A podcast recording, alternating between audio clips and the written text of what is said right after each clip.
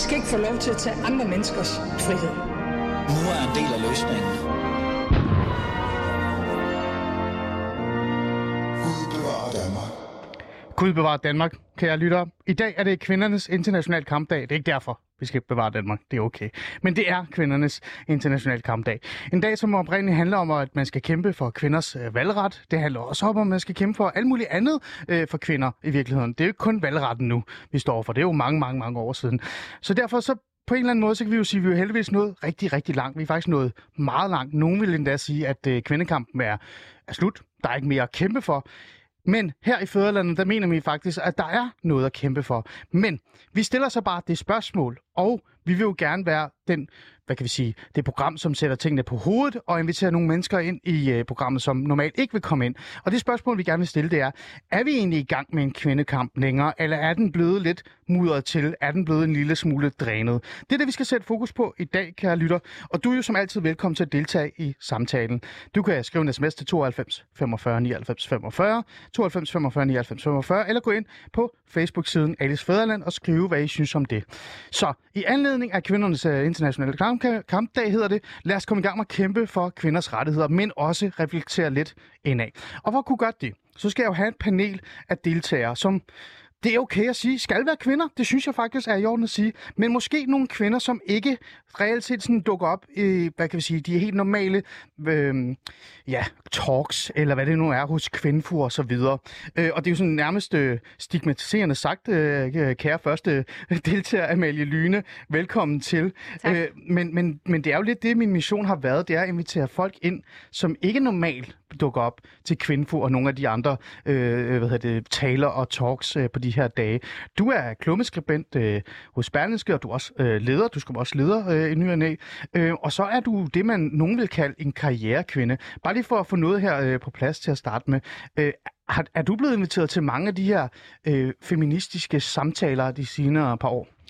Ja, altså jeg plejer faktisk altid at blive inviteret til noget 8. marts, øh, men jeg er jo altid inviteret i rollen som sådan en, øh, der, der taler sådan lidt imod det hele, ikke? Hmm. Og jeg tror aldrig, Den jeg blevet, ja, jeg er aldrig blevet inviteret af Kvinfo. Jeg har været i debat med Kvinfo, vil jeg Okay. sige, øh, repræsentanter derfra, men aldrig, aldrig hos dem. Ja. Øhm, Amalie Lyne, øh, synes du stadig, at der er noget at kæmpe for? Lad os lige få det på plads. Øh, der er jo altid noget at kæmpe for, for alle mennesker, kan man sige. Mm. Mm. Øh, det gælder jo både kvinder og mænd.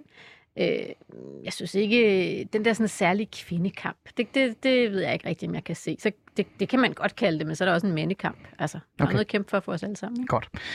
Jekaterina, Jekaterina Andersen, var den god nok der? Yes. Jamen, jeg, jeg kan det her. Du er forfatter, teolog og Instagrammer. Øhm, du er jo også en af dem, man kan sige, har været med i, i kvindekampen. Lad os lige prøve at sætte ord på, hvad du har været en del af en gang for noget tid siden. Præcis. Hvis du spurgte tiden tilbage til 2016-2015, var jeg jo faktisk uh, den tidlige fugl i den fjerde bølge feminisme, for jeg var en del af Girl Squad. Den her måske lidt irriterende trio af kvinder, som folk blev rigtig forarvet af, og det er jo mig, der har stået bag alle de her billeder, Mm. uh, som folk diskuterede uh, så meget, og derefter har jeg jo kastet mig ud af at blive den rigtige feminist, fordi vi blev jo netop kaldt for selvudnævnte feminister, og der har jeg jo faktisk gjort mig umage for at blive den rigtige feminist og forstå, hvad feminismen går ind på. Ja. Har til, til og med skiftet min uh, teologiske uddannelse til at så studere køn på universitetet. For Det er all in. Ja. Mm, det er all in. Og øh, det er jo sjovt nok, for nu kan jeg konstatere, at jeg ikke synes, at feminisme er god i teori eller i praktik. Jeg synes ikke, at den er teoretisk stærkt, og jeg synes, i, ap, altså appliceret i praktikken til kvinder, er den god Mm. nok. Det, det simple spørgsmål, jeg også stillede af Amalie Lyne her. Er der stadig noget at kæmpe for? Kort. Selvfølgelig er der en masse at kæmpe for. Der er jo stadig vold øh, mod kvinder i hjemmet. Der er stadig barselsforhold og alle de her ting. Men jeg vil understrege, at man behøves ikke at være en feminist for at synes, at de her kampe skal, eller at de her øh, forhold skal forbedres. Hmm. Fordi feminisme er en ideologi, og det er vigtigt at understrege også i dag. Okay. Øh, den sidste øh, gæst, der er i studiet, vil jeg gerne lige introducere, før vi går hen til en gæst, vi også har med, som ikke er i studiet, men er med via telefon. Honey Selena, velkommen til. Tak skal du have. Du er det, man kalder TikToker, har jeg kaldt dig. øh, og, men du er også motivational speaker. Yes. Øh, grund til, at jeg har inviteret dig ind i studiet, det er jo netop, fordi jeg går ekstremt meget op i at finde øh, nye stemmer. Og så igen det her med, du er nok ikke lige den første, der bliver inviteret ind i, i de her kvindekampe ind, fordi du er jo øh, bare en kvinde og TikToker. øhm, øh, Honey, øh, synes du, der er noget at kæmpe for stadig, øh, altså for kvinder? Absolut. Der er masser af kampe at tage, og jeg kan jo tilslutte mig det, de to andre stærke kvinder her står her og siger. Øhm, der er enormt meget at kæmpe for, men der er også en balancegang i at finde ud af, jamen, hvordan skal de her kampe tages. Mm. Så Den balancegang er måske lidt øh, svær lige nu, eller hvad? det synes jeg helt sikkert, fordi at der er meget den her øh, konstellation, der hedder enten eller. Okay. Øhm, så enten er du med os, eller så er du imod os. Og det synes jeg er en lille smule synd, fordi der er så mange nuancer imellem, øhm, som jeg synes, der er rigtig, rigtig vigtigt at fremstille, som jeg går ud fra, at vi også skal tale om i dag. Så Og det skal vi. Ja. Øh, men lad mig få den sidste gæst med ind i programmet, fordi vi kan jo ikke lave Alice Fæderland uden at have en eller anden person, der har noget ansvar på sig, noget magt på skuldrene. Det er jo det, vi går op i i Fæderlandet. Så derfor så har vi ringet Sofie Løde op. Øh, Sofie Løde, velkommen til. Tusind tak. Du er øh, politisk ordfører for Venstre, øh, og så er du en af de her øh, kvinder, som også har, har haft en stemme i, øh, i kvindedebatten, eller ligestillingsdebatten. Det har du i hvert fald haft i rigtig lang tid, Sofie, så godt jeg kan huske det. Øhm, jeg, jeg, lad mig bare gå direkte til det, Sofie. Øh, det er jo kvindernes internationale kampdag. Er der stadig noget at kæmpe for? Ja, jeg synes stadig, der er masser øh, kæmpe for. Også helt uafhængig af den traditionelle politiske højre øh, skala, som man sagtens kan stå sammen om og kæmpe for. Der er nævnt en række gode eksempler allerede i forhold til vold mod kvinder, men man kunne også sætte fokus på det meget kønsopdelte arbejdsmarked, vi har i Danmark. Mm. Øh, at vi i Danmark lever i et land, hvor vi bryster os af vores grundlæggende frihedsrettigheder, men hvor der jo også grundlæggende er kvinder, som ikke har friheden og muligheden for selv at vælge deres egen kæreste eller deres egen seksualitet eller andre ting, som vi opfatter som værende fuldstændig naturlige og naturgivende i et samfund Mm. øh, som, som det danske. Godt. Øhm, så, så er vi jo alle sammen enige, og det er jo faktisk mit panel i dag, øh, kære lytter. Det virker jo som om, hvor min panel er enige i, at der er stadig noget at kæmpe for. Amelie Dyn, du er mere sådan specifik i forhold til, at alle har noget at kæmpe for i virkeligheden, men, men der er reelt set noget at kæmpe for stadigvæk. Hvis vi så tager fat i øh, den kvindekamp, der bliver taget lige nu, og Sofie Løde, du er jo med over telefonen, så du skal bare øh, bryde ind, hvis det er, du gerne vil sige noget nu, ikke? Så, så har jeg jo nogle punkter, jeg gerne vil tage op, og en af mine punkter, og en af grundene til, at vi står i det her studie lige nu, og jeg har inviteret jer ind, det er jo det, du øh, har sat fokus på, Amalie Lyne. Du har skrevet en klumme i Berlinske, der har overskriften Moderne feminister forholder sig umoden til seksualitet. Prøv at fortælle, hvorfor du har skrevet den, og hvad det er, du prøver at efterlyse her. Jeg, jeg skrev den specifikt øh, på bagkant af den debat, der var, som nogen måske øh, kan huske, øh, om øh, Weekendavisens øh, podcast. Martin Krasnik interviewede øh, forfatteren Kim Leine, øh, som har skrevet en opera med nyfortolkning af Knud Hamsuns Pan. Øh, og den her samtale, synes jeg egentlig var meget interessant. Den var en samtale mellem to mænd, som var ret ærlige og talte, undskyld, og talte om... Øh, øh, deres øh, fantasier, øh, og hvordan det er svært at være moderne mand i den her moderne, civiliserede øh, verden, når man st- også har nogle drifter. Øh, og hvordan man øh, holder de drifter nede, og hvordan man, man agerer. Jeg synes egentlig, det var en utrolig interessant og moden øh, samtale. Hmm. Men der blev hævet sådan nogle citater ud, og så blev, gik folk jo fuldstændig amok på sociale medier, hmm. og anklagede de her mænd for alt muligt meget voldsomt, hmm. øh, øh, synes jeg, som der slet ikke var belæg for, hvis man hørte hele udsendelsen. Sådan er, de, sådan er den offentlige debat jo i dag, desværre. Ja. Men, men det, jeg synes, der var sådan ret påfaldende hos mange af de der øh, moderne feminister, der kritiserede udsendelsen, det var, at de ikke rigtig formåede, synes jeg, som jeg, som, som jeg skrev, at forholde sig modent til det her emne. Fordi seksualitet er jo meget komplekst. Hmm. Øh, og, og jeg synes, øh, at vi desværre er nået et sted hen øh, i den her øh, ligestillingsdebat, hvor at at enhver form for relation, seksuel eller anden, mellem to mennesker, som ikke er helt ligestillede, altså det kan være, at den ene er ældre end den anden, eller den ene er, det er så typisk manden, nej, kvinden må godt være ældre og mere magtfuld og sådan noget. Det er der ikke noget galt i. Men hvis manden er ældre eller mere magtfuld og tjener flere penge eller et eller andet, så er der et eller andet galt. Så kan det ikke være ægte. Øh, så er det misbrug, så er det alt muligt. Øh, og det synes jeg faktisk er sådan en lidt nedladende måde at forholde sig til andre mennesker på, fordi vi er jo ikke inde i hovedet på, på, på hinanden. Altså man kan jo ikke vide, hvad der foregår. Man kan altså godt blive tiltrukket af eller forelsket øh, i en mand, som tjener mere end en selv, uden der er noget galt i det. Så der er noget umodenhed i, Det i synes- den synes moderne jeg. feminist, øh, kan man jo nærmest sige, øh, Ja. som du lægger øh, væk på. Ja, lad mig lige øh, også sige til, til alle, jeg lytter også til dig, øh, Emilie. Jeg reagerede også på den her, det her øh, kritik, der kommer af de her kvinder, det, eller ikke kvinder, af de her mænd, øh, de her to mænd i hvert fald. Det jeg lagde mærke til, øh, øh, det var øh, først og fremmest, så synes jeg faktisk, det var lidt en mærkelig samtale. Jeg synes også, den var en lille smule ægel, men der er plads til den. Det skal der være plads til. Der, vi skal kunne tale om vores fantasier og vores drifter og sådan nogle ting. Det jeg lader mærke til, det var, at den samtale blev spændet til, at alle mænd på en måde har øh, fantasi om voldtægt. Og det nærmest er naturligt for alle mænd at drømme om at voldtage. Og, og, og vi burde nærmest have en medalje, når vi går ud af døren, for ikke at voldtage nogen. Og, og det synes vi, vi skulle være opmærksom på. Der var en, øh, et indslag fra i politikken, jeg kan huske, hvem der havde skrevet det. Jeg tror faktisk, det var en af lederne, som øh, som på en eller anden måde sagde, at det var på tide, at vi mænd øh, sådan tjekkede vores privilegieagtige og huske på at, øh, at lade være med voldtag. Og det er den der tendens, jeg altid lægger mærke til, der kommer. Det er sådan lidt, at der, der er noget, bliver taget, så bliver det fordrejet, og så bliver det generaliseret i forhold til, hvad mænd øh, på en eller anden måde naturligt har en tendens til at gøre. Øhm, den her umodenhed, som du nævner her, mm. den synes jeg faktisk også på en eller anden måde kommer ind i, øh, i øh, snakken omkring bestyrelser. Sofie Løde, jeg vil gerne lige trække dig ind i samtalen her. Øhm, den her øh, debat eller samtale, der er omkring, at kvinder de skal have kvoter for at komme i bestyrelser, og kvinder skal have øh, sær, hvad kan jeg sige, øh, særhjælp for at komme frem i, øh, i karriere og arbejdsmarked. Og, og hvis man ikke er enig om det, så er man nærmest imod, at kvinder skal have lov til at frigøre sig fra hjemmet. Kan du genkende den umodenhed i den offentlige debat, eller, eller hvad tænker du der? Ja, jeg synes i hvert fald, det er udtryk for, at øh, der er nogen, der har et eller andet synspunkt om, at, at kvinder har behov for en eller anden ting, i mine øjne misforstået forlommen for egentlig at kunne øh, lykkes. Og jeg insisterer jo som kvinde på, at man skal vurderes øh, på ens kvalifikationer, øh, at kvinder er lige så dygtige som mænd, øh, er lige så dygtige ledere. Prøv at tage jeres headset på, så kan vi høre en med.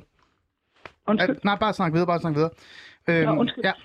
Øhm, og dermed jo ikke gøre kvinder, eller dermed ikke reducere kvinder til, til kvoter, men at sige, at ligestilling handler jo om, at vi skal bedømmes på nøjagtig lige fod med afsæt i ja. kvalifikationer.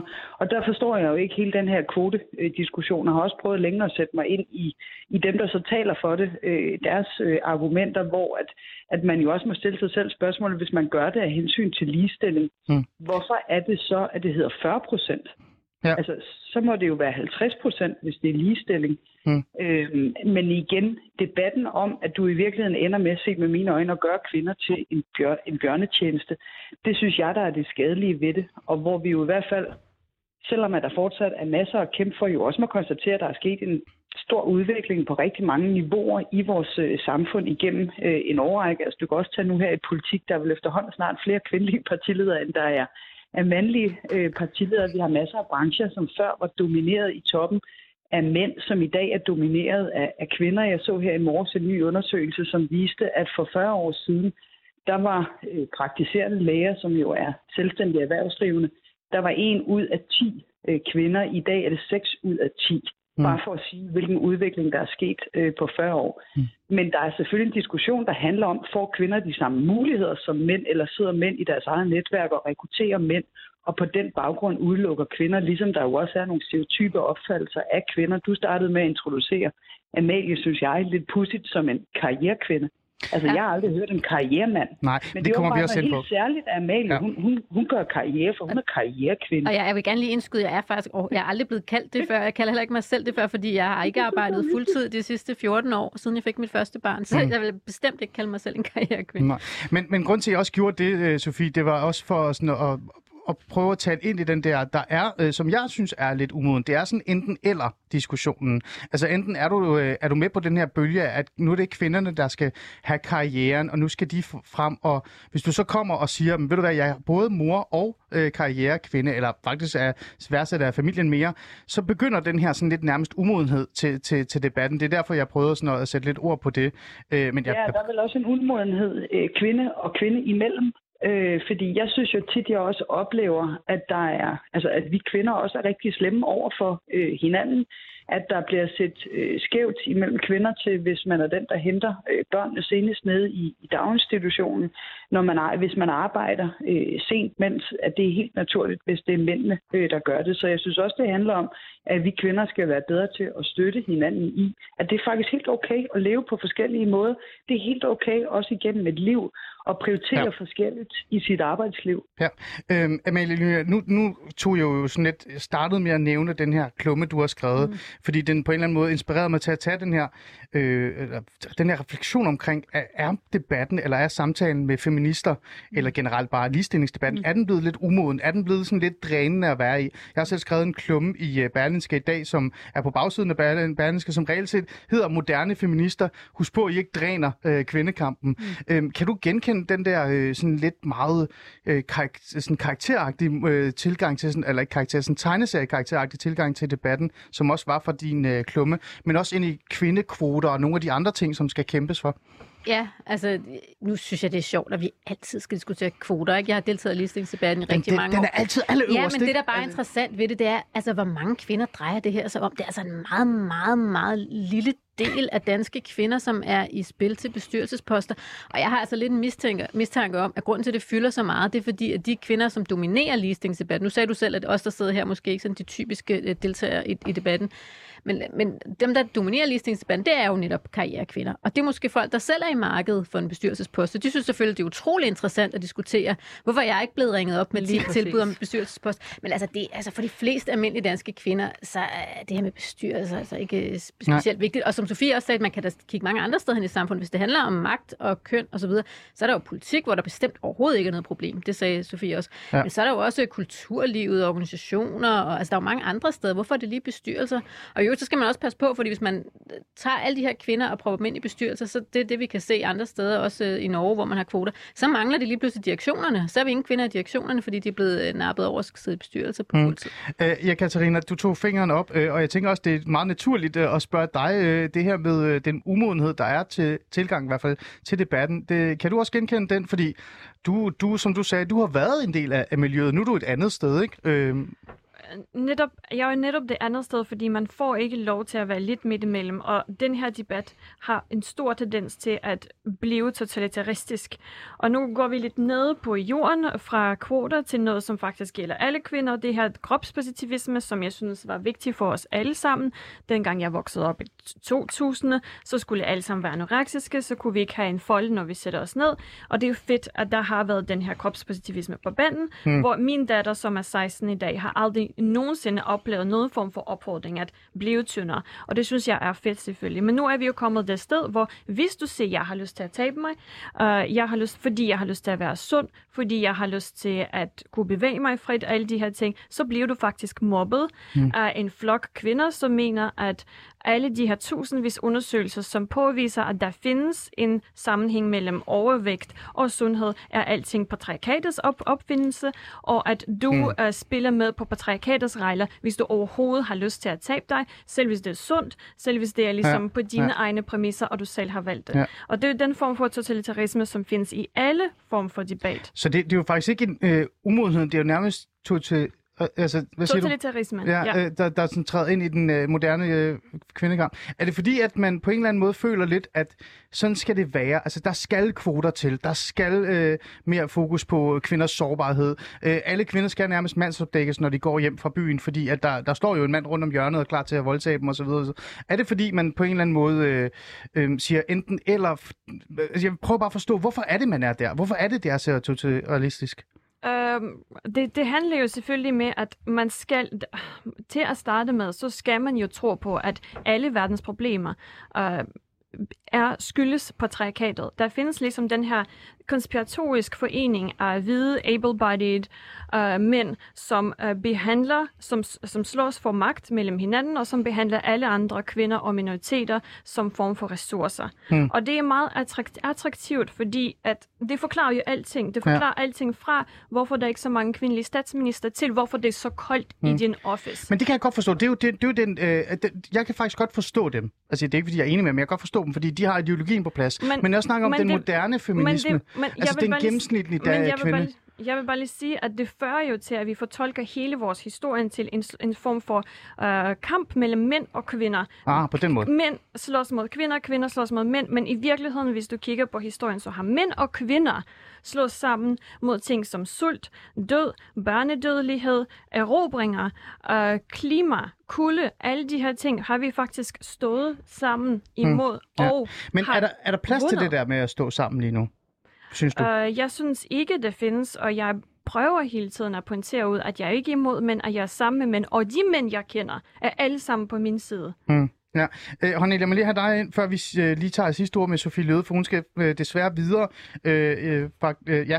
øh, Håndel, hele den her øh, idé om, at tingene er blevet mudret, øh, som der bliver talt om her, øh, er blevet er meget sort og hvidt, det kom du jo ind på. Mm. Du er jo, øh, øh, jeg skal ikke både sige ordet bare, men du er jo borger, du er Ja. TikToker, og så er du øh, en ung kvinde og mor til, mm. en, øh, til en, en lille dreng. Øh, kan du også genkende det, øh, altså den her øh, tilgang til, at enten er du med os, eller, eller også så er du faktisk imod os? Helt enormt. Altså det resonerer dybt med mig øh, på, på rigtig mange planer, og særligt fordi, at jeg har det sådan, at jeg er fuldt med på alle de kampe, der skal tages, særligt for kvinder, særligt for ligestilling, særligt for de ting, som har været så dybt øh, begravet, eller altså dybt, øh, hvad hedder det, i vores kultur, som bare har gjort, at jamen, kvinder er skrøbelige, kvinder er det svagere led i form af, at vi ikke er lige så dygtige på arbejdsmarkedet, vi kan ikke løbe lige så stærkt osv., osv., fordi vi er meget mere følelsesmæssigt påvirket af ting. Det er ikke sådan, det forholder sig. Og ja, det kan godt være, at der har været en kulturarv, som der skal brydes op med, men det er også svært at sige, jamen det er enten eller. Mm. Øhm, og, og jeg tror på, at det er enormt vigtigt, at man husker, i sidste ende, så handler det ikke om at være enten mand eller kvinde. Det handler om at, at, at tage stilling til jamen, din kunde, dine kvalifikationer, som Sofie også sagde tidligere, jamen, hvad du støbt af? Mm. Og hvor sulten er du i virkeligheden? Ja. Øhm, så det er det, det handler om i sidste ende. Det handler ikke om at være kvinde eller mand. Sofie Løde, lad mig lige få dig med, for du skal afsted øh, her, så du kan ikke være med i resten af programmet. Det er jo lidt ærgerligt, men sådan er det jo. Det er jo jeg er bare glad for, at du kunne være med. Hvis man skulle tage øh, noget, du synes, der er vigtigt at kæmpe for, og det virker som om, det ikke lige præcis er kvoterne, der, der vil være. Hvad synes du så, øh, for eksempel, øh, altså for eksempel øh, kriminalitet mod kvinder eller sådan noget? Hvor, hvor tænker du, der virkelig har behov for, at der skal sættes ind i forhold til kvindekampen, og måske et sted, der, der ikke er fokus nok på? Jamen, jeg synes jo i virkeligheden, det som vi alle sammen tager for givet, at vi lever i et øh, frit land med vores grundlovssikrede rettigheder, at der er kvinder, for den sags skyld også mænd, som ikke har de rettigheder, fordi man er undertrykt og lever måske i en familie, hvor du ikke selv har retten til at vælge, hvem er det, du gerne vil være kæreste med, hvilken mand vil du gerne giftes med, øh, hvilken seksualitet har du. Det synes jeg er en af de store ligestillingskampe, fordi det handler om vores helt grundlæggende frihedsrettigheder, som vi i hverdagen måske nok tager for givet, men som vi jo for alvor bliver mindet om. Øh, ikke mindst jo også i de her forfærdelige tider, vi lever i i øjeblikket, hvor vi ser nogen øh, kæmpe for det ypperste, nemlig øh, friheden til også at forme deres, øh, deres egen fremtid. Der må vi bare ikke glemme den, selvom den i antalsmæssigt måske vedrører færre, så er den kamp så meget desto større, synes jeg også fortsat at holde øh, fokus på. Mm. Sofie, hvorfor tror du ikke, at den fylder mere? Hvorfor er det, at når man prøver at bonge ind i ligestillingskampen eller kvindekampen, så det, man hører allermest, det er kvindekvoter og øh, bestyrelsesposter og, og så videre og så videre. Sådan, hvorfor, hvorfor er det, den, den er så svær? Hvorfor fylder den ikke? Den er jo meget nem at forstå. Mm, ja, men jeg tror, at Amalie har ret i, at hvem er det, der også præger ligestillingsdebatten omkring øh, kvoter? Altså det er øh, kvinder, som, som også er øh, kvinder, der har enten magt, øh, har gjort karriere og, og, og andet, og dermed også er god til at være med til at sætte en dagsorden i medierne, sætter sig ned og forfatter en kronik og andre ting, som man måske ikke lige gør, hvis man sidder og kæmper mod nogle ting, der bare er meget større Mm. i, øh, i dagligdagen. Øhm, og øh, for mit eget vedkommende, så har jeg bare været træt af, når man har taget diskussionen, så er det meget ofte blevet til en eller anden, synes jeg, træls øh, udlændingepolitisk diskussion, hvor det så pludselig handler om, når altså det bliver modret ind i et eller andet, når fordi det er kvinder med en anden etnisk baggrund end dansk, så, så ligger der et eller andet motivforskning om, at så skal det handle om udlændingepolitik, og det er slet ikke det, der er mit ærne. Mm. Mm. Mit ærne er at insistere på, at lige muligheder, den må også tage afsæt i vores grundlæggende frihedsrettigheder, som for nogle dels vedkommende, selv i et frit samfund som Danmark, ikke er de samme for, øh, for alle. Godt. Sofie Løde, øh, politisk ordfører for Venstre, tak fordi du ville tage tid til at hænge ud med os og lige øh, sætte lidt ord på kvindekampen og hvad, hvad den reelt mangler. være- Tak fordi jeg måtte være med. Selvfølgelig. God dag.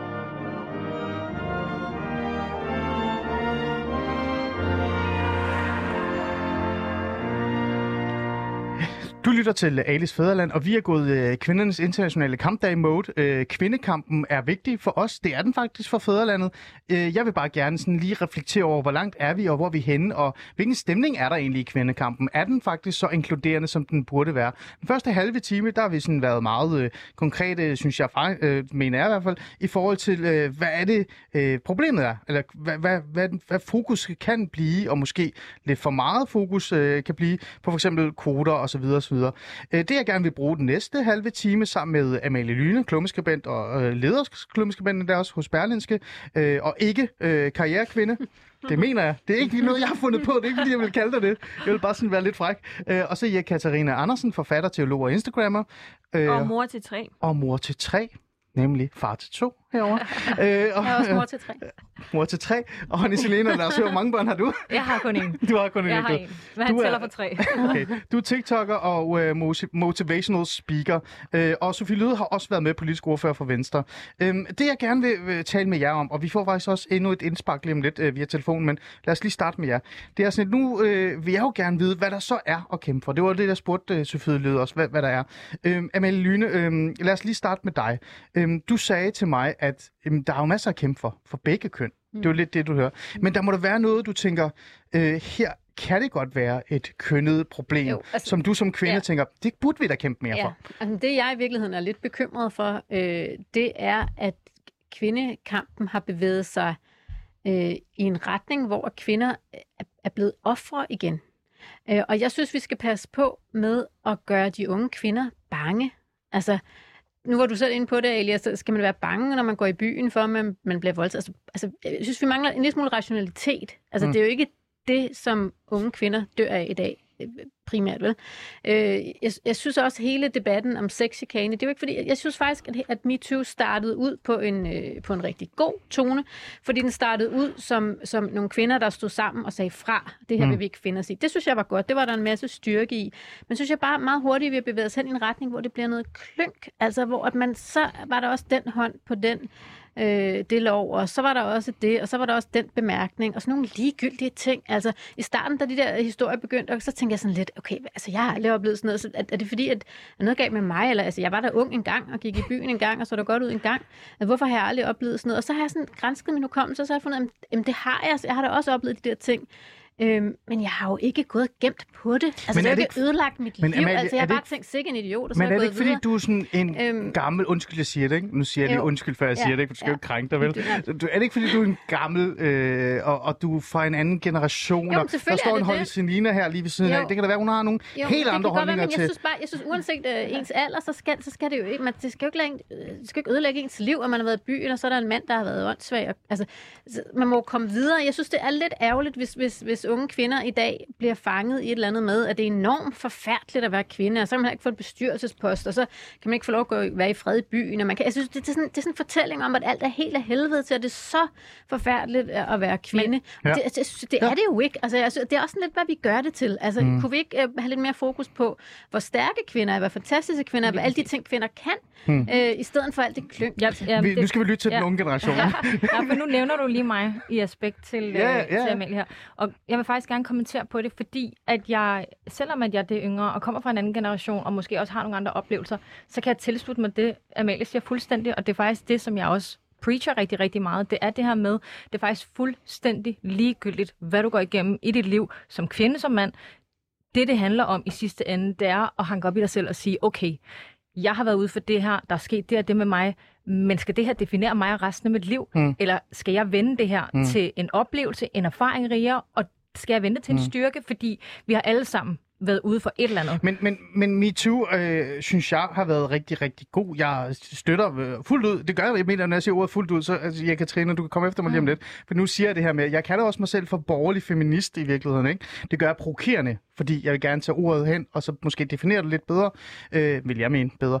Men, men øh, MeToo har jo været god. Øh, der, der, hvor jeg synes, MeToo blev speciel, øh, det var, da MeToo-oplevelserne, øh, historierne fra voldtægt og de deciderede krænkelser af mænd låst kvinder inden, øh, eller misbrugte. Der er jo mænd, der reelt set har misbrugt deres positioner til at for eksempel være sammen med, med andre kvinder. Ikke?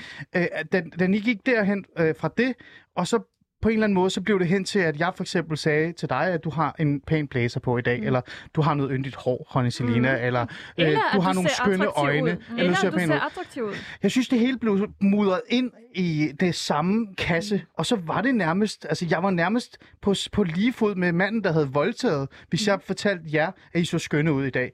Øhm, den der, øh, den, den, der gik den galt i virkeligheden. Det, det er i hvert fald min holdning. Men er det ikke også rigtigt, og er det ikke også godt, at de her MeToo-sager kommer frem? Altså det der med, at der er reelt set, at de her krænkelser bliver taget seriøse, og nogle mænd bliver nødt til at stå til ansvar for dem. 100 procent. Jeg synes, det er enormt vigtigt, og der er rigtig mange skeletter, der er væltet ud af skabet efter den her MeToo-bevægelse, og det er vigtigt, og jeg synes, det er super flot, at der står en masse kvinder og faktisk har lyst til at udlevere deres sandhed, fordi det er øh, mega sårbart for rigtig mange mennesker at skulle, øh, skulle udlevere deres sandhed på den måde. Så jo, men jeg synes også bare, at det er enormt ærgerligt, og det er ødelæggende for mig, synes jeg, øh, at se en hel generation næsten få frataget deres magt. Jeg føler, at vi bliver pillet fra hinanden og gjort til små, svage væsener, der ikke kan selv. Og det kan jeg ikke lide. Det bryder Ja. mig virkelig ikke om. Ja. Jeg mener, at grunden til, at den problem findes, og vi er alle sammen enige med, jeg var også med til at starte MeToo i Danmark, og det er super vigtigt, at vi øh, snakker om det, at vi skaffer af med de her øh, grove øh, øh, krænkelser af kvinder. Men grunden til, at det er blevet sådan helt vildt forfængeligt, meget lille bemærkninger, øh, som det gælder om nu, øh, grunden til det er jo, at der findes øh, professionelle feminister, som driver den her kamp. Og når du er blevet professionel feminist, så handler det jo ikke at du opnår et mål. Det handler om, at du bliver ved med at være en professionel feminist. Så du bliver ved med at grave nogle nye ting, som man kan være forarvet af, i stedet for at sige, ved du hvad, det var fedt, vi havde den her kamp, vi har vundet noget, vi har opnået noget, nu tager vi også af andre ting. Jeg vil også lige gerne bidrage til, hvad jeg synes folk, øh, eller hvad jeg synes, vi har at kæmpe om i dag. Ja, Og jeg, gerne. synes, og jeg synes, at det, som er fuldstændig glemt i den her kamp, er børnene.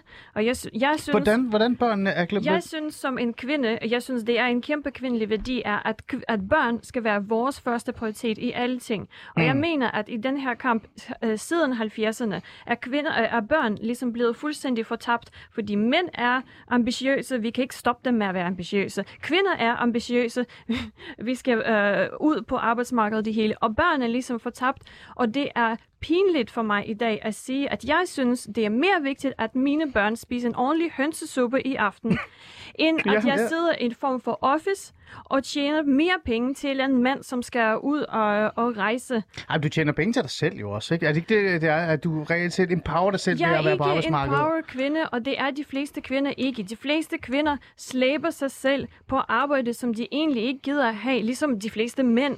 Fordi vi gider ikke at arbejde, vi vil sidde på vores flade røv derhjemme og spise Den, chips. prøv, den, den debat tager vi en anden dag. Katrine. Men, men jeg kan godt Men- se, hvad du men- mener. men- Men føler og- du... og- Lad mig lige spørge dig om noget så, fordi, det- fordi du, er jo en, du har været en del af den feministiske bevægelse, den kamp, og der, man kan google dig op, så kan man se alle de billeder, du også taler om. Desværre, desværre. Kan, ja, nå, ja, desværre. Øh, men, men føler du, at der, hvor du er nu, og det, du repræsenterer, lad os bare være ærlige, du repræsenterer øh, mor, altså den her kvinde, der sætter familien øh, først. Først, allerførst. Føler du, at der er overhovedet ikke plads til dig i den moderne øh, Jeg føler, jeg føler uh, at der er overhovedet ikke noget støtte til mig fra feminister, jeg kender, som syntes, jeg var en forbillede. Jeg synes overhovedet ikke, at det bliver anerkendt, at de ting, jeg står for, er ægte, faktiske feminine øh, kraft. Og jeg taler fra, er, fra hjertet og fra min feminine natur, og jeg synes slet ikke, der er plads til, øh, til øh, moderskab. Jeg synes... øh, øh Feminisme på papiret siger jo, at der er fri valg, men jeg synes, at i praktikken devaluerer moderne feminisme moderskab. Er der et problem med moderskaben i uh, det moderne feminist? Altså, du ved, når den Ja. ja. moderne feminist hører ordet moderskab, eller det der med at blive hjemme, Ja. ja. øh, sker der noget i dem, eller hvad? Jamen, det er der, fordi at jeg, jeg har deltaget i den her debat, som sagt, øh, i mange år også omkring ligeløn og kvinder, ja, netop kvinder i bestyrelser og kvinder i ledelse osv. Og det er jo rigtigt nok, når man kigger på statistikkerne, så er der jo enormt stor forskel øh, på mænd og kvinder. Og det, der kom et kæmpe studie for nogle år siden med nogle danske forskere på Princeton, hvor man kan se, at, at før børnene kommer, så er der faktisk ikke rigtig stor, særlig stor forskel på mænds og kvinders løn. Faktisk ikke rigtig nogen Hmm. nævneværdig forskel. Og så snart det første barn kommer, så dykker kvinderne, men mændene gør ikke. Hmm. Og det der dyk, det var ved, selvom at børnene bliver store. Og det er ikke på grund af barsel? De Der er nogen, der siger, er på grund af barsel. Jo, jo, men det er det på grund af, det er på grund af barsel, fordi mange Og går på det- deltid, fordi mange bare begynder, mange kvinder bare begynder at prioritere karrieren mindre, når børnene går, og det gør mænd ikke på samme måde. Så man kan tydeligt se, at det er de der børn, der er skurken, om man vil. Ikke? Mm. Men, men det, jeg bare synes, der er problemet i debatten, er, nu er jeg selv en af de kvinder, der er på deltid og har været det længe. Det vil sige, at jeg trækker jo statistikken i den forkerte retning. Ikke? Ja, Når vi, det gør, og det gør du også, kan jeg så høre. Mm. Ikke? Øhm, det vil sige, men det er bare synes, der, der mangler, mangler noget ærlighed i debatten. Fordi når jeg står og diskuterer det her med, med kvinder, der synes, uh, vi skal have flere i bestyrelse, flere i ledelse, uh, det går for langsomt, og uh, og de der procent er helt forfærdelige og sådan noget. Når jeg så siger til dem, "Men vil du, vil du kigge mig i øjnene og sige, at jeg skal træffe et andet valg? Det vil de jo aldrig. Så siger de, nej, der skal være plads til hele, der skal være frihed og sådan noget. Mhm. Men statistikker, statistikkerne bliver udgjort af rigtige kvinder af kød og blod. Mm. Så det er jo sådan nogen som mig og dig, som, som, øhm, som gør, at, Ja. ja. at de her statistikker ser ud, som de gør. Så vi er jo nødt til at se, hvis man ønsker, at det skal se ud på en måde, det, synes, det ønsker jeg så ikke. Jeg har ikke det mål. Nej. Men hvis man har det mål, at, vi, at mænd og kvinder skal nærme sig i statistikkerne i forhold til løn og, Og og det- magt og sådan så bliver man nødt til at sige til kvinderne, lad være at gå på deltid, lad være at tage lang barsel, lad være med at blive ansat i det Ja. offentlige, lad være med alle de der ting. Det er man, det, fordi det er jo det, der er årsagerne til det. Og det Ja. er jo her, hvor vi kommer hen til, hvad er ligestilling? Er ligestilling, at mænd og kvinder bliver gjort fuldstændig lige individer, eller at mænd får lov til at have mandlige værdier, og kvinder får lov til at have kvindelige værdier? Det er jo spændende, når vi kommer tilbage til statistikkerne, så er det jo sjovt nok, de, de lande, for eksempel Rusland, hvor jeg kommer fra, hvor kvinder overhovedet ikke er ligestillet med mænd, mm. hvor der er kæmpe problem med vold i hjemmet.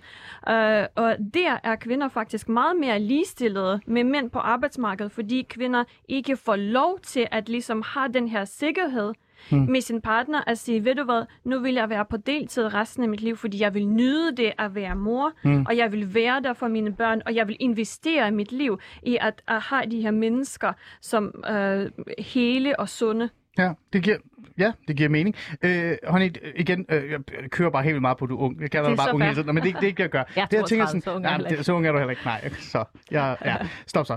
Øh, det, jeg prøver at sige, det er det her med, at øh, du er jo den anden generation. Ikke? Du er den der, øh, den sidste generation, eller den nyeste generation, kan man nærmest kalde det af en art. Ikke?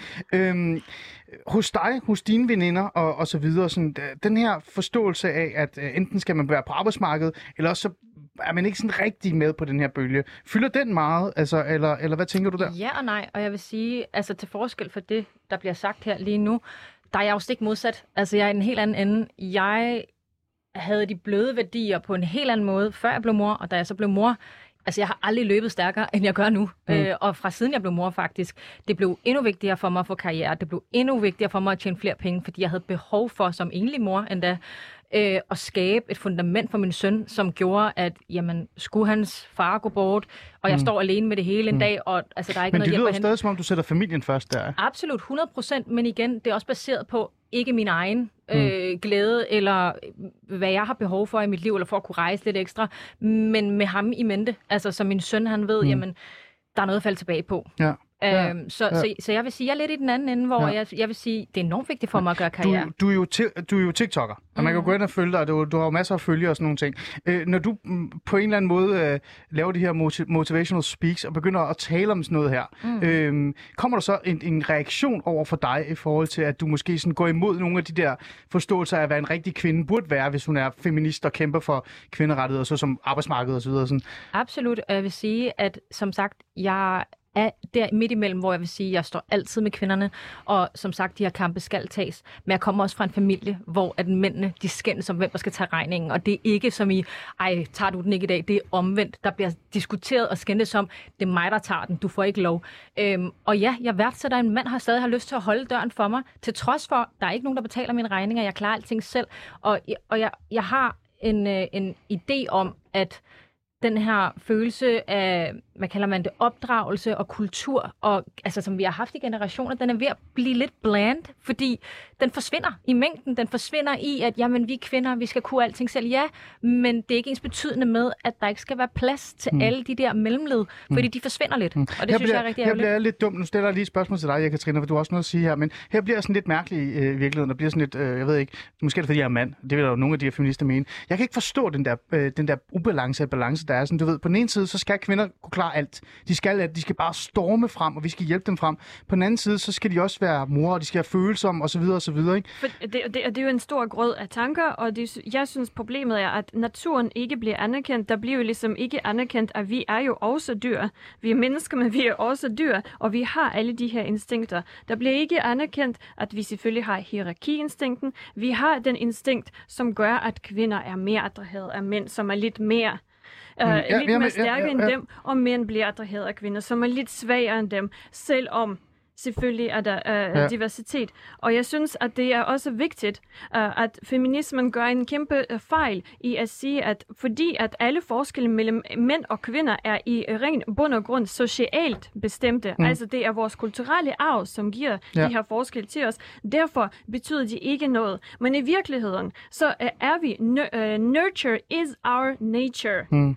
Uh, det er ligesom uh, alle de, uh, de klogeste dyr, som elefanter for eksempel, de giver jo også deres viden igennem uh, den her ikke verbale, men kommunikation. En elefant for eksempel kan jo ikke overleve, medmindre matriarken har vist, hvordan du går de her ruter, og hvor du skaffer mad. Ja. Så det giver mening, at vi har lagt en kæmpe del af vores kultur, som gør os, uh, som gør os så gode til at overleve, som vi er i dag, Hmm. i det her verbale kommunikation. Så jeg mener ikke, at bare fordi noget er, bliver givet socialt, såsom kønsroller, er ligegyldigt og uduligt. Mm.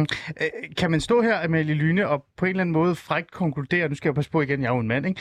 Øh, at øh, i kvindekampen, så er der ikke nogen, der, k- der kæmper for kvinden, der gerne vil sætte familien først? Nej, men jeg sige, der, der, der er en bølge faktisk, øh, synes jeg, der sætter fokus på det nu. For jeg kan huske, da jeg begyndte der for, for øh, 13-14 år siden at fortælle, at jeg havde aktivt valgt øh, karriere fra til fordel for børn, så der var det meget usædvanligt. Øh, og det synes jeg ikke, det er helt så meget mere. Okay. Der er sket et eller andet. Øh, Der er plads til der, det, jeg, synes, der, jeg synes, der er mere plads til det. Ikke? Øh, Men, jeg- men det, jeg synes i virkeligheden, der er galt, det er, at, at øh, jeg synes egentlig, det er, det er begge ekstremer, der bliver udskammet. Ikke? Det er jo både, hvis du henter dit barn meget sent i børnehaven, øh, det var det, Sofie Løde var inde på, øh, men det er jo også, hvis du henter meget tidligt. Altså, hvis du henter meget tidligt, så er du lidt en skruebrækker ikke? i forhold til andre kvinder, øh, og så, øh, så er Det du jeg- dårligt det forbillede. Det har jeg fået at vide ja. mange gange. Jeg er et dårligt forbillede for min datter, ja. fordi at, Det øh, har jeg jeg, ikke arbejder med. så meget, så det Ja. uha, et dårligt forbillede. Men hvis man henter meget sent, så er man en dårlig mor, fordi så, uh, så er barnet for meget institution. Så man skal, i Danmark der er det sådan, at man skal hente klokken 4. Ikke? Klokken 3 er for tidligt, klokken 5 er for sent. Du skal Det er klokken så 4, og du skal have et fuldtidsjob, som du så kan køre lidt fleksibelt, så du lige kan nå det der klokken 4. Så skal du ræse på cyklen hen det i... er delt med meget jo op Og til. ellers, ja, ja, og det er fordi, det er den, det ideal, vi har i Danmark, der er, at du er både en rigtig god mor, og du arbejder øh, fuldtid i, i det offentlige. Ja. Eller andet, ikke? Altså, det, det, det er sådan, vi gør i Danmark. Øhm, Hmm. Og det, det, der er ikke særlig meget plads til, øh, til forskellighed, synes jeg. Det synes jeg er trist. Og det er jo sjovt, at feministen har jo kæmpet så meget mod den her dobbeltbyrde. Der var jo så meget det her, at kvinder både skal have karriere og hjemmearbejde, og det er dobbeltbyrde, at det skal vi skaffe os af med. Men på en eller anden måde, så er vi kommet tilbage til det her. Ja. At man skal, ligesom når jeg siger, at jeg har ikke fuldtidsarbejde nu, fordi jeg har fået med tre børn. Det er fuldtidsarbejde at være mor til dem. Ja. Så bliver folk virkelig... Gud, ja. Men det var fordi, man irriteret troede, at børnehaverne kunne være en erstatning. Ikke? Så hvis Ja. vi bare havde børnehaver og vuggestuer, så ville det være fint. Men det har vi fundet ud af, at det er jo ligesom ikke nok. Nej. Altså, det er jo ikke nok med en vuggestue. Ej, ikke? Der skal sådan noget mere til. Vi skal lige have en, en, en, en med, øh, som har ventet øh, øh, længe. Øh, Christina, tak fordi du lige ventede lidt. Ja, men det var så lidt. Christina, øh, Christina, Christina Schrøder hedder du. Christina Ja. Schrøder. Så du er kendt som Stinella. Kan du ikke lige prøve at sætte ord på, hvem du er, så vores lyttere kan være med, men også vores Mm. panel? Jo, men altså, jeg er jo sådan set bare et øh, helt normalt menneske, en kvinde, øh, og jeg, øh, jeg gamer lidt, øh, og jeg, jeg, har, jeg er jo også øh, lidt Instagrammer og sådan noget. Det Mm. er den korte version. Jeg har også lavet lidt podcast om, om at være ny feminist. Øh, og så siger jeg lige noget, ikke, som jeg synes er øh, relevant, men det kan være, at ingen synes, det er relevant, men jeg synes, det er relevant. Du har også været øh, i Embladet. Det er jo øh, det der mandeblad, ikke, som nærmest, jeg tror, vil blive lagt for had, hvis det eksisterede på samme niveau nu. Det kan da godt være, men er der ikke også andre i studiet, der har det? Det ved jeg ikke. Er der nogen af jer, der har på... Jeg har været hjemme. Sådan, så er der Ja. to, der har været hjemme her. Øhm, men, ja, Men jeg tror, jeg tror faktisk, der, der hvor jeg skiller mig ud, øh, det er, at jeg har faktisk ikke nogen børn, så jeg kan slet ikke være med i den her debat om at være mor. Nej, men du, du er med på Mhm. grund af noget andet. Du er med, fordi at, øh, det, det er det sidste emne, jeg gerne vil adressere. Fordi nu har vi sådan talt om nogle af de der ting, som jeg øh, er sådan lidt forvirret over. Altså, er der plads til, til moren? Er der plads til den der anden form for kvinde i øh, hvad hedder det, den her bevægelse? Lytter den her bevægelse overhovedet? Og så videre. Og hvad skete der egentlig med den der MeToo-tilgang? Det, jeg gerne vil tale om nu, det er sådan super, øh, hvad hedder det, egoistisk øh, selv. Du bevæger dig jo lidt frem og tilbage i virkeligheden, ved- du også er gamer i Øh, mandemiljøet verden i virkeligheden. Ikke? Øhm, jeg har jo sådan en idé om, øh, Stenella, at øh, der ikke rigtig er plads til manden i, i, i altså den her feministiske bevægelse, især hos den moderne feminist. Altså den her tilgang, der hedder, at vi mænd i bund og grund er ansvarlige for alt. Det er vores skyld, det hele sker, men vi skal også på en eller anden måde holde vores kæft, fordi der er ikke rigtig nogen, der gider at lytte til os. Øh, med dine erfaringer og det, det, det miljø, du er i, hvad tænker du omkring det her med, at, at, øh, at manden i bund og grund burde deltage mere, men alligevel ikke øh, må deltage mere? Altså i øh, debatten omkring øh, øh, feminisme, Ligestilling, øh, feminisme, øh, støtte omkring øh, kvinders rettigheder og det hele.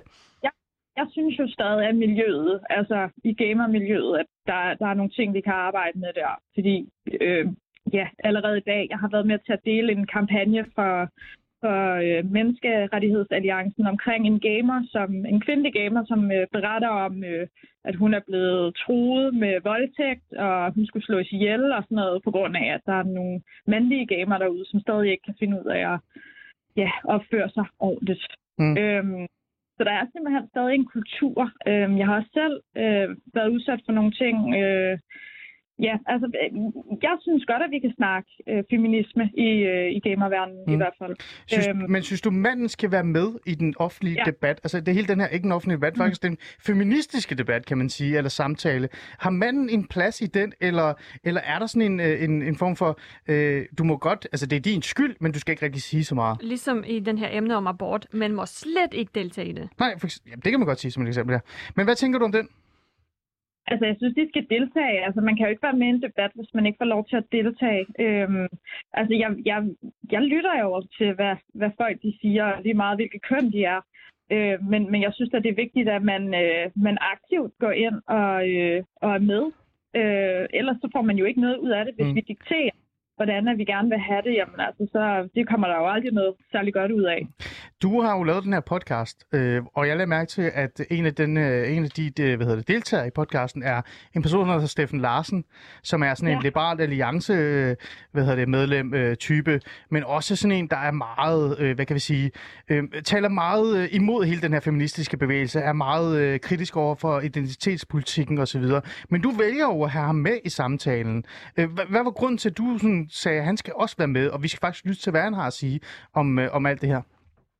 Jamen altså, jeg, jeg, grunden til, at jeg havde ham med, er jo fordi, at jeg, jeg, jeg synes jo, at han siger nogle øh, meget interessante ting. Altså, udover at han selvfølgelig mansplaner mig lige i starten af podcasten. Okay. Men, men altså, det, det er jo bare, det er jo super rart som øh, ny feminist, at man ligesom også finder ud af, jamen øh, det her, det er jo bare bredere end bare den nyeste bølge. Altså sådan, det er jo, hele min feministiske rejse, den er jo bestået af, at jeg har haft nogen, der har været sådan helt ekstreme, som har stået og råbt fra den ene tid, øh, side af, og så fra den anden Mm. ende, så at der har sagt, at jeg er antifeminist, og "Hvor- hvorfor begiver du dig den vej? Ikke? Altså, så det har været for at finde en eller anden medial. Øh, og Steffen, han er jo bare, han er super cool, og altså, bare det, at han siger, at han er feminist, det er jo interessant, fordi Mm. at øh, han, han har nogle, nogle andre pointer end Mm. mange af de andre. Men det er bare fordi, bare for, her, øh, bare for at gøre det meget kort her, øh, men fordi man, man forventer jo ikke, at man regner overhovedet ikke med, at sådan nogle typer nogensinde vil få lov til at deltage i, i den her øh, samtale, fordi de netop er kritiske over for det. Så den her kritiske røst, især for, for, for manden, skal der være plads til den, synes du? Ja, selvfølgelig.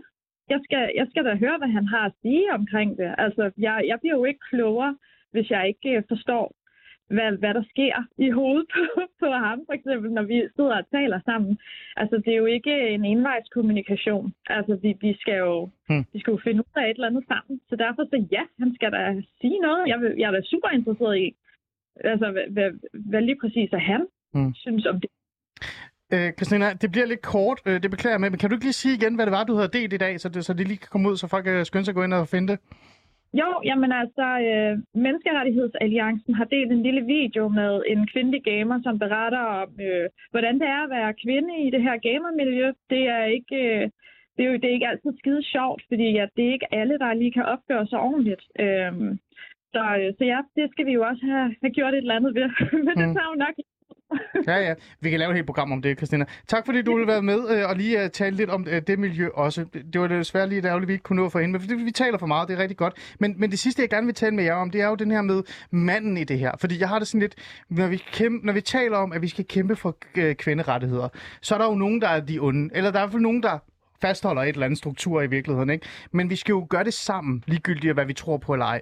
Og der synes jeg jo, Og vi manden... har gjort det sammen, synes jeg. Ja, og der synes jeg jo, manden er rimelig vigtig i den her samtale. Amelie Lyne, øh, med din erfaring i den offentlige debat også, øh, i virkeligheden, øh, det her med, at manden på en eller anden måde ikke må være med, er det bare mig som mand, som føler sig krænket nærmest, at jeg, at jeg har den følelse? Nej, nej det, det tror jeg ikke, altså, fordi det er da virkelig rigtigt. Altså, for eksempel det her MeToo, det, altså, nu startede jeg ud med at sige, at jeg synes, at, at den tone, det slog an på, var, var god og stærk og positiv. Det mener jeg også, men jeg synes lynhurtigt, det, det genererede.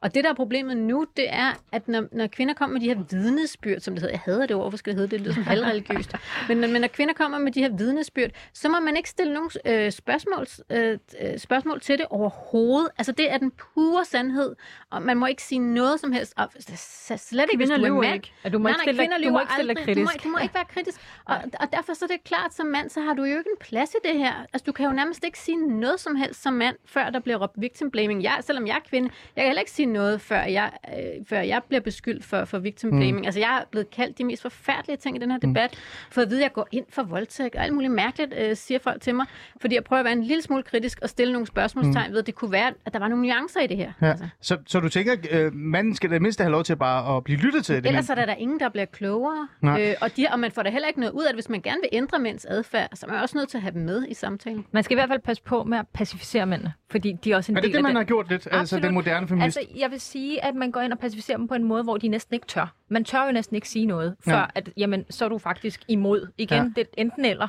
Ja. Øhm, så jeg tror, man skal passe enormt meget på det her med den her pacificering. Det, det, bare, bare lige før du siger noget, det jeg har også lagt mærke til i virkeligheden, det er, at man tør jo ikke sige noget, men man må jo heller ikke sige noget, Erik Katrina. Øh, er, det- er det også rigtigt? Fordi hvis jeg går ud og siger, jamen jeg vil gerne gøre noget ved det, så får jeg nærmest at vide, at jeg skal holde min kæft. Men samtidig, hvis jeg siger, åh oh, gud, det er et skjal, så siger de, jamen du er mand, gør noget ved det. Lige præcis. Lige præcis.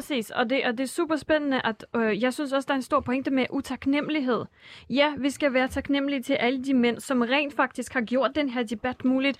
Alt omkring os er bygget og vedligeholdt af mændene. Vi tænker aldrig på om morgenen, hvorfor vandet løber ud af handen, hvorfor toilettet virker, hvorfor mit hus står stadigvæk. Det bliver gjort og vedligeholdt af næsten 99 procent mændene. Og det er altså ikke bare, fordi de mænd holder kvinder ud af det. Jeg vil bare lige sige, at alle de maskiner, som holder mit hus lige nu for mig, mm som vasker for mig, som, som, som gør rent for mig, og det er ikke bare fordi, øh, det kunne din mand mm. også have gjort. Min mand ser over mine børn lige nu. Ja. Øh, de, Ja, alle de, ja, præ- præcis. Ja. Alle de maskiner, som gør huset rent Ja. og, og vasker for mig, de er også blevet gjort Ja. af mændene. Men, men jeg, vi har ikke så meget så tid jeg vil med bare lige sige, at det er også takket være mændene, som, som, at vi har så meget tid lige nu som kvinder, at vi kan diskutere om alle de her ting. Ja. Og jeg synes, der er en vis utaknemmelighed i dagens feministiske Ved du diskurs. hvad, den skal der være plads til, men her til sidst, vi har ikke så meget tid, jeg vil bare gerne lige også have ord øh, fra dig også. Manden, skal, jo, skal den deltage? Skal manden deltage i den her debat? Skal manden have lov til at stå side om side med, med, med kvinderne, når de går øh, march og, ja, og søger? jeg synes ikke, manden skal kastreres. Jeg synes, at manden skal forblive manden.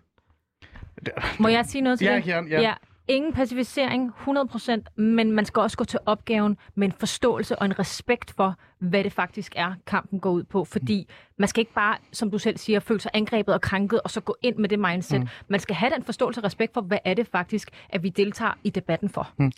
Øhm, vi har ikke så meget tid, vi er ved at slutte af, og jeg vil gerne slutte det ordentligt af. Det jeg gerne bare vil sige, det er, at jeg lavede det her program, fordi jeg tænkte, det er kvindernes kampdag. I stedet for at invitere de usual suspects ind, så lad jeg prøve at vente den på hovedet og invitere nogle af dem, som ikke altid har lov til det. Og hvis de deltager i det, så er de faktisk skurkene i virkeligheden, kigger på dig, Amalie Lyne. Ikke? Mm. Øhm, og det synes jeg faktisk er gået meget godt. Men det er også kommet frem til nu, øh, Amalie, eller her øh, sidste ord med dig i virkeligheden, det er, at, at øh, der er jo masser at kæmpe for, men der er rigtig mange stærke kvinder, der også er trætte af at blive set ned på. Er det, er det det, man skal huske på til den her kampdag? Ja, jeg synes, vi skal respektere øh, kvinders øh, styrke og kvinders frie valg, også når man vælger noget, som, som andre måske ikke lige kan forstå, at man har valgt. Mm. Jamen, det er, det er Enig. Enig. Hele Okay, vejen. jeg tror, vi er alle enige. Med de ord, så siger jeg bare tak, fordi I, øh, I var med. Amalie Lyne, klummeskribent og leder hos Berlinske. Øh, ja, Katrine Andersen, forfatter, teolog og Instagrammer. Øh, Honey Selina, TikTok og motivational speaker. Yes. Ja, man skal faktisk gå ind og finde hendes TikToks. De er faktisk rigtig gode. Jeg bliver faktisk Tak, glad, når jeg er derinde og kigger på dem. og så Chris, øh, Christina, eller Christina Schrøder, som var med øh, i, via telefon, som også er kendt som Stinella. Og så også lige en ekstra tak til Sofie Løde, politisk ordfører for Venstre. Det var, øh, det var jer, der satte lidt ord på det. Skal I ud og fejre international kampdag nu, eller kvinders kampdag? Ikke rigtigt. Nej. Du skal hjem og passe børn, Ja. Jeg skal hjem og passe på. og du skal bare arbejde. Og Ja, lave fri i dag. ja. Så det skal der også være plads til, ikke? Ja. Godt. Tak fordi I vil være med og lytter. Tak som Tak, altid. Lyt med i morgen igen. Nu er der nyheder.